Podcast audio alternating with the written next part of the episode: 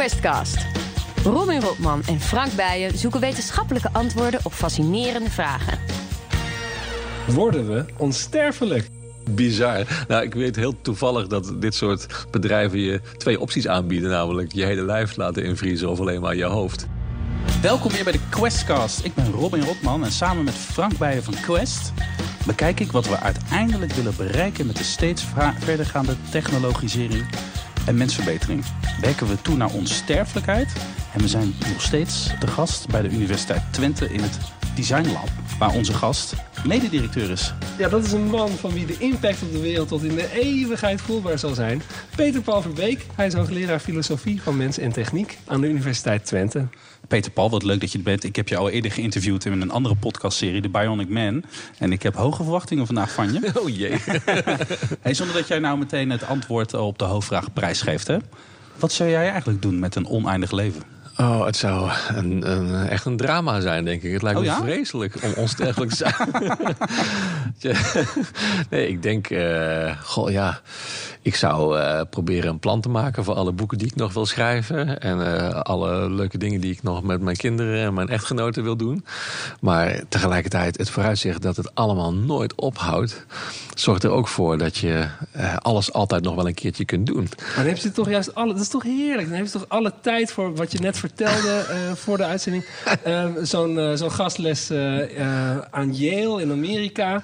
Dan hoef je eigenlijk helemaal niet meer te kiezen. Dan kan je gewoon alles doen. Ja, ja het, het, eh, op eerste gezicht lijkt het heel gaaf. Ik had heel toevallig aan dezezelfde tafel een paar maanden terug een gesprek met Jan Mulder, die een tv-uitzending heeft gemaakt van een hele serie over onsterfelijk worden.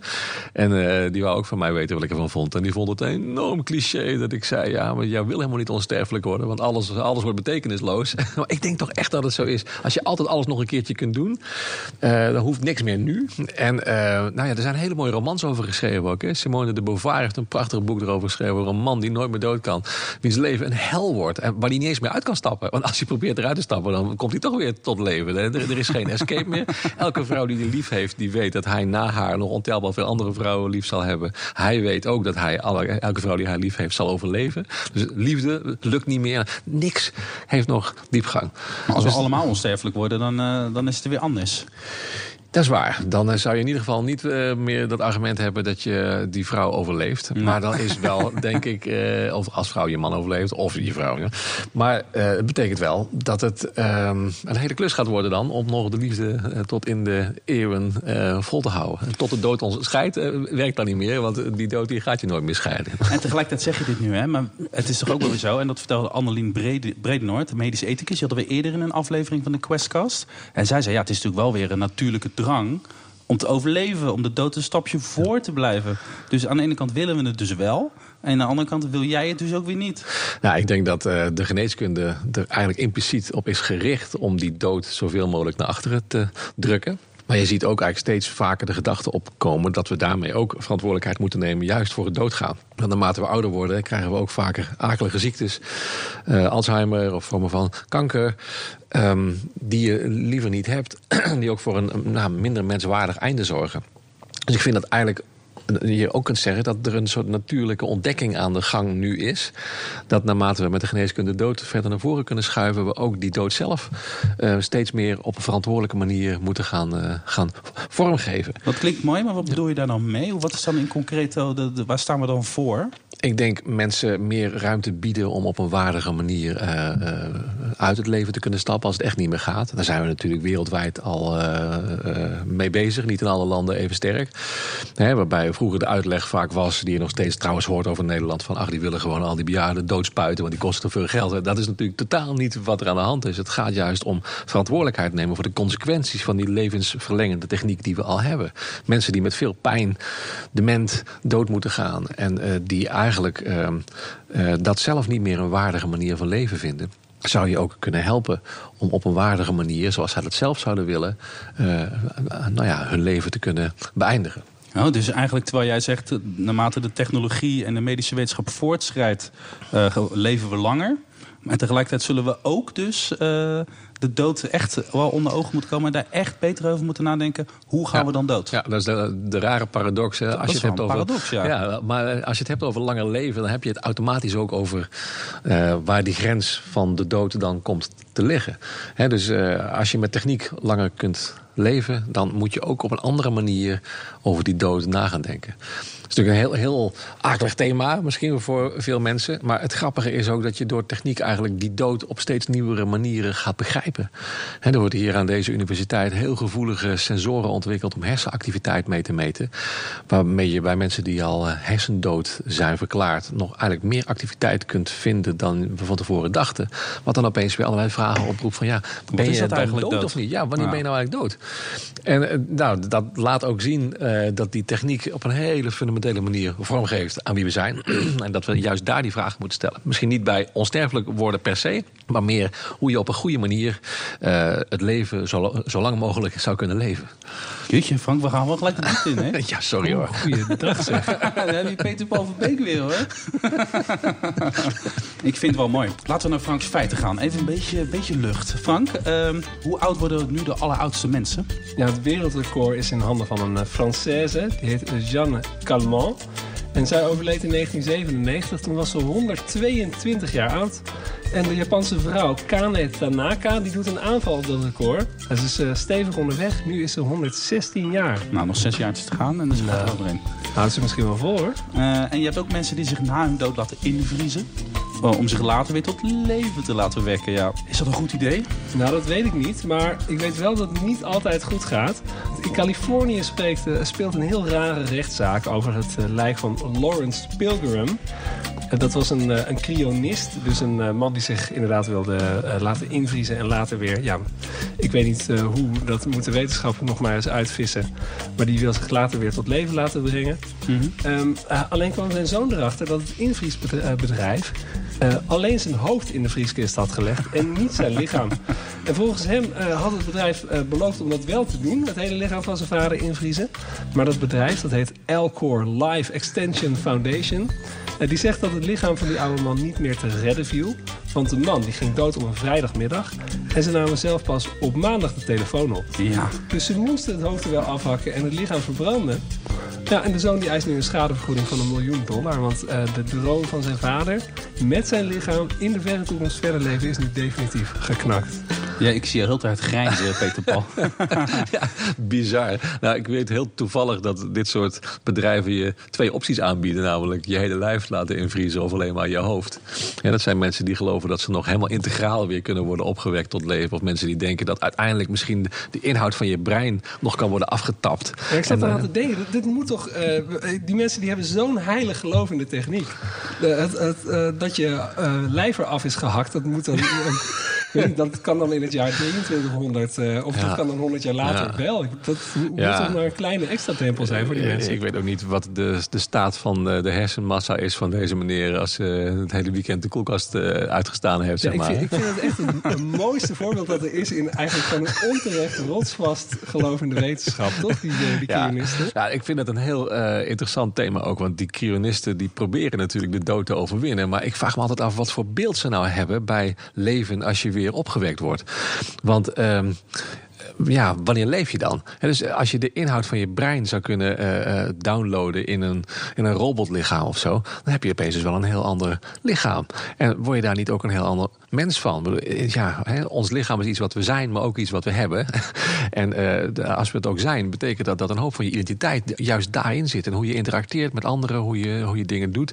Dus op zijn minst ben je dan toch iemand anders. Dus jij snapt die keus van die man wel om zijn hele lichaam te laten invriezen?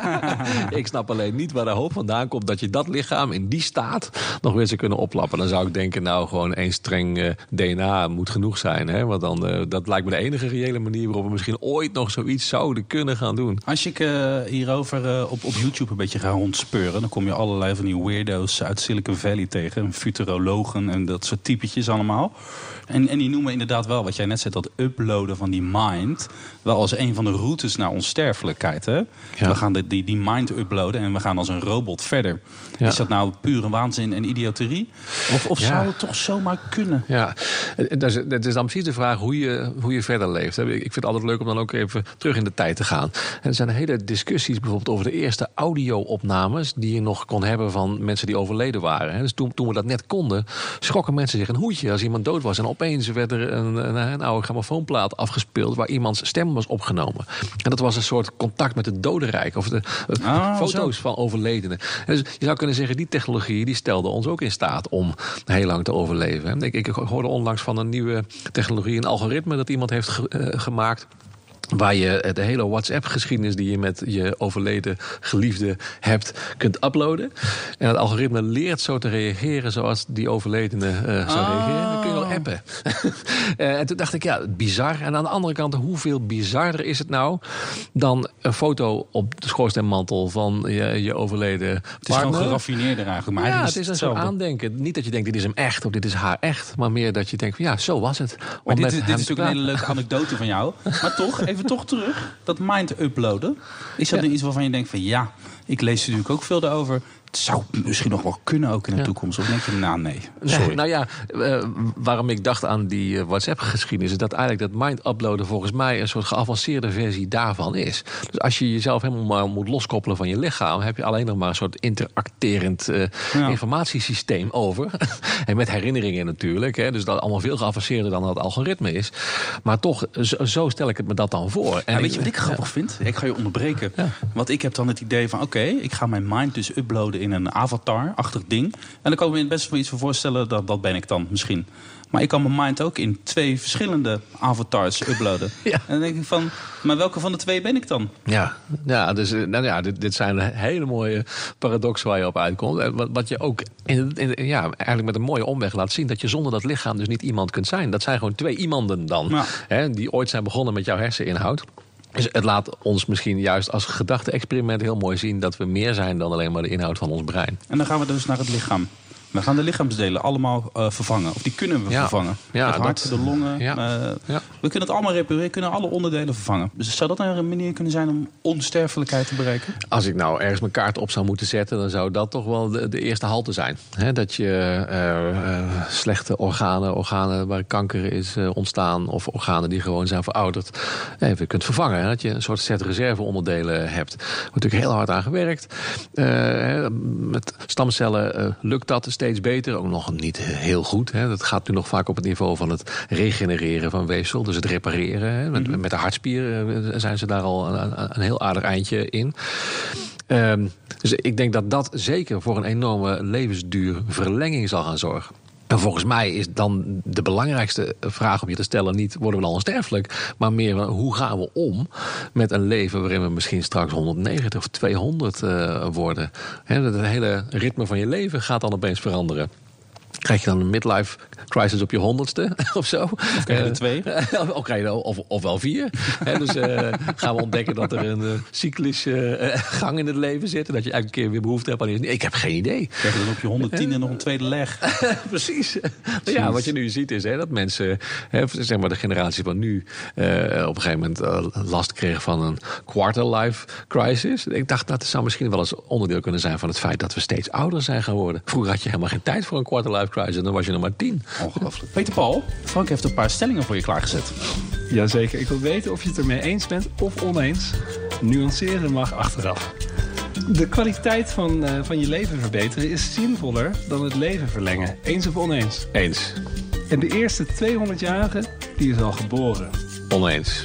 En we hadden ook nog een, eh, een polletje eh, op, eh, op Facebook gezet. En de stelling eh, was, ik wil onsterfelijk worden. Wat denk je dat onze Facebook-volgers hebben gezegd? Ongeveer in procenten. Ik denk eh twee derde wil het en een derde wil het niet. Nee, helemaal andersom. Ja? Wat zijn mensen toch verstandig? Oh, ongelooflijk. Ja, vooral de Facebook-volgers van Quest. Ja, 23% die was, uh, die, uh, was ermee eens. Die wil wel onsterfelijk worden. En uh, 77% vindt het drie keer niks. Interessant. 1685 stemmen. Interessant. Nou, hm. kijk, dat had ik moeten weten toen ik met Jan Mulder aan tafel zat een tijdje geleden. had een polletje moeten doen. Maar toch, hè, die eerste 200, die, de eerste persoon die 200 wordt, is al geboren. Je zegt van nee, niet waar. Lijkt mij niet, nee. Goed, ik zit niet tot over mijn oren in de, de, de meest recente stand van zaken in dit vakgebied. Maar uh, het ligt zover af van uh, de maximumleeftijd van nu. Uh, wat je wel vaak hoort zeggen is dat het gemiddelde meisje dat nu geboren wordt 100 wordt. Wat al eh, veel ouder is dan wat we nu gemiddeld worden. en dat wordt dan afgeleid aan een soort extrapolatie van de huidige technologische stand van zaken. Dus ja, dat, dat is ook wel even bijkomen. Want volgens mij is in het gemiddelde de laatste 20 jaar veel minder gestegen ja. dan in de, nou, laten we zeggen, 20 of 50 jaar daarvoor. Het zijn dus verwachtingen. Moet dan moet er toch wel een, een flinke doorbraak weer, weer komen voordat we die 100 echt kunnen bereiken. Ik heb die details niet in mijn hoofd. Uh, zou ik kunnen opzoeken eventueel. Uh, maar um, wat ik begrepen heb, als ik heb uit mijn geheugen put nu, is dat het is gebaseerd op technologieën van nu die ons in staat moeten stellen om langer te leven. Dus uh, het regenereren van de hartspieren en het oplossen van bepaalde vormen van kanker. Of in ieder geval langer doorleven met bepaalde vormen van kanker. Dat zijn eigenlijk de kerndoodsoorzaken. En juist op die gebieden zijn bepaalde vormen van vooruitgang geboekt... die het aannemelijk maken dat het gemiddelde meisje van nu 100 wordt. Dat is al heel wat, vind ik hoor. Dat is, uh, ja. ja.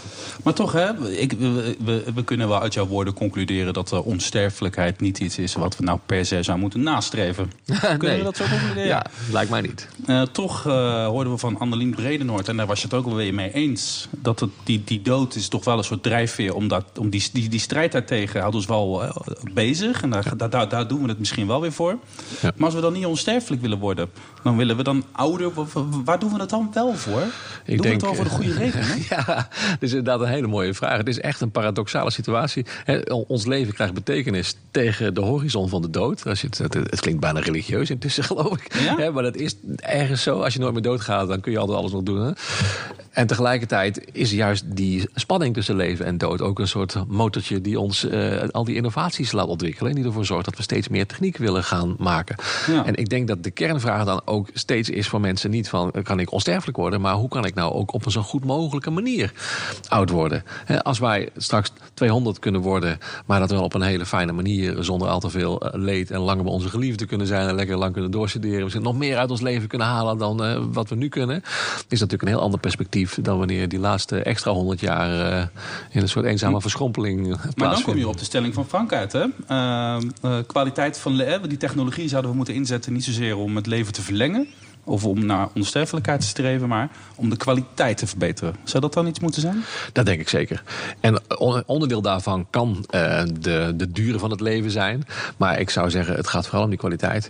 En dat is ook interessant dat je in de zorg uh, eigenlijk die ontwikkeling al ziet. Hè? Dat het ook steeds meer gaat om ja, zeg maar palliatieve zorg. Wat dan eigenlijk betekent een zorg voor mensen die je niet meer kunt genezen. Maar van wie je misschien het ziekteproces uh, of misschien uiteindelijk het verouderingsproces wel zodanig kunt vertragen dat het op op een zo waardig mogelijke manier plaatsvindt. En als je nou wel 200 wordt, hè, we houden die gedachte gewoon even vast. Dan ben je daar met je uh, geregenereerde hartspier. En uh, met je uh, overwinning op, op de 23 soorten kanker die je in je loop van je leven hebt gehad. en je bent ontzettend oud, maar misschien minder fit. Hoe zorg je dan toch voor kwaliteit van leven? Uh, moeten we dan met z'n allen uh, ja, naar de Grand Canyon en, uh, en, en, en bungee jumpen? Of wat, wat moeten we gaan Stage doen? lopen bij het Design Lab misschien? dat is altijd goed voor iemand. ja, ik vind het wel een leuke vraag. Want waar, ja. waar haal je nou wel, als je, als je weet dat je lang blijft leven, waar haal je wel die zin van het leven dan vandaan? Ja. Daar moet je over na. Wauw. Ja, het is alleen natuurlijk heel moeilijk om daar een universeel antwoord op te geven dat voor iedereen zou. We hebben je niet voor niks uitgenodigd. Oh ja, sorry. Oké, okay, nou, dan komt toch antwoord. 42.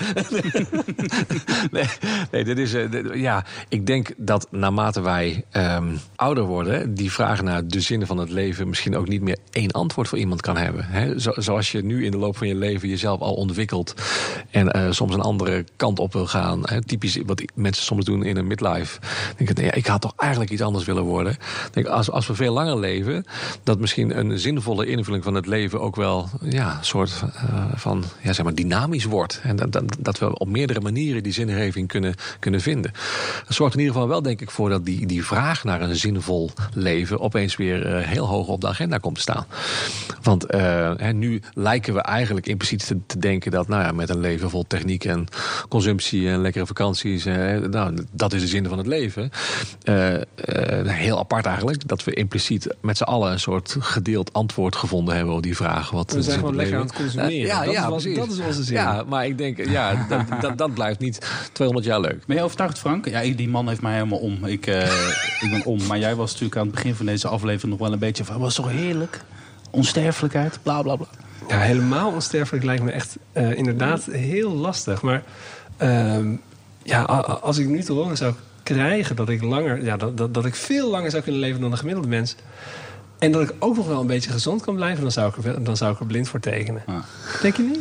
Ja. Dan kan je gewoon meer doen in je leven. Uh, kijk, uh, we zijn allemaal gek op het leven. Hè? En waar, waar is het leven nou van gemaakt? Van tijd. Dus als je meer tijd hebt, dan ben je toch blij? Ja, ja, ik, ik, ik, ben, ik, weet het niet. Ja, meer tijd, meer tijd. Het is nooit genoeg natuurlijk. Hè? Dat is het een beetje. Het is nooit genoeg. Het is tijd voor onze ogenschijnlijk nutteloze rubriek. Maar wat heb jij een lekker kleurtje? Wat zie je er bruin uit? Nou, dankjewel Robin. Ja. Wist jij, nu komt het, dat bruin eigenlijk helemaal geen echte kleur is? Uh, zuivere kleuren, die vind je in de regenboog. En dat zijn dus niet alleen rood en oranje, geel, groen, blauw en violet... maar ook alle mogelijke tinten ertussenin. En bruin is daar niet één van. En roze en zwart en wit trouwens ook niet. Een regenboogkleur, zoals geel, bestaat uit één lichtgolf van een bepaalde lengte... Een roze, dat is dan weer een mix van rood en violet. Zwart is helemaal geen licht. Wit is alle kleuren bij elkaar. En bruin, dat is een mengeling van rood en groen licht. Het is eigenlijk een beetje een, uh, een zootje. Maar een zuivere kleur kan je het niet noemen. Kijk eens, is Peter Paul ook niet. Ja. Ik sta erop te kijken, jongens. Ja. hey, Peter Paul, wat hartstikke fijn dat jij hierbij uh, was. Mede-directeur van het Design Lab. Wat fijn dat we hier ook te gast mochten zijn bij jullie. Dat, we, we hebben onze ogen uitgekeken. Leuk. Uh, je bent natuurlijk ook nog hoogleraar filosofie van mens en techniek aan de Universiteit Twente. Jij vindt dit natuurlijk een hele leuke podcast. Dus luister nou ook de andere afleveringen terug. Twee weken terug hadden we de aflevering met jouw uh, collega. krijgen we allemaal een robot butler? Vanessa Evers heeft er hele leuke dingen over verteld. maar we hebben ook een aflevering over de vraag... worden we steeds hufteriger? Uh, is de mens een monogaam dier? Uh, wordt kanker een geneeslijke ziekte? Moeten dikke mensen niet eigenlijk naar de psycholoog in plaats van naar de diëtist? Allemaal leuke gasten hebben we daarbij gezocht. Dus echt het moeite van het luisteren waard. Reviews achterlaten vinden we ook leuk, want daar leren we van. En uh, je kan ze luisteren via Spotify, iTunes, Quest.nl en BNR.nl. Ook als je niet onsterfelijk bent, maak er even tijd voor luisteren naar ons. En zo is het. Tot de volgende keer.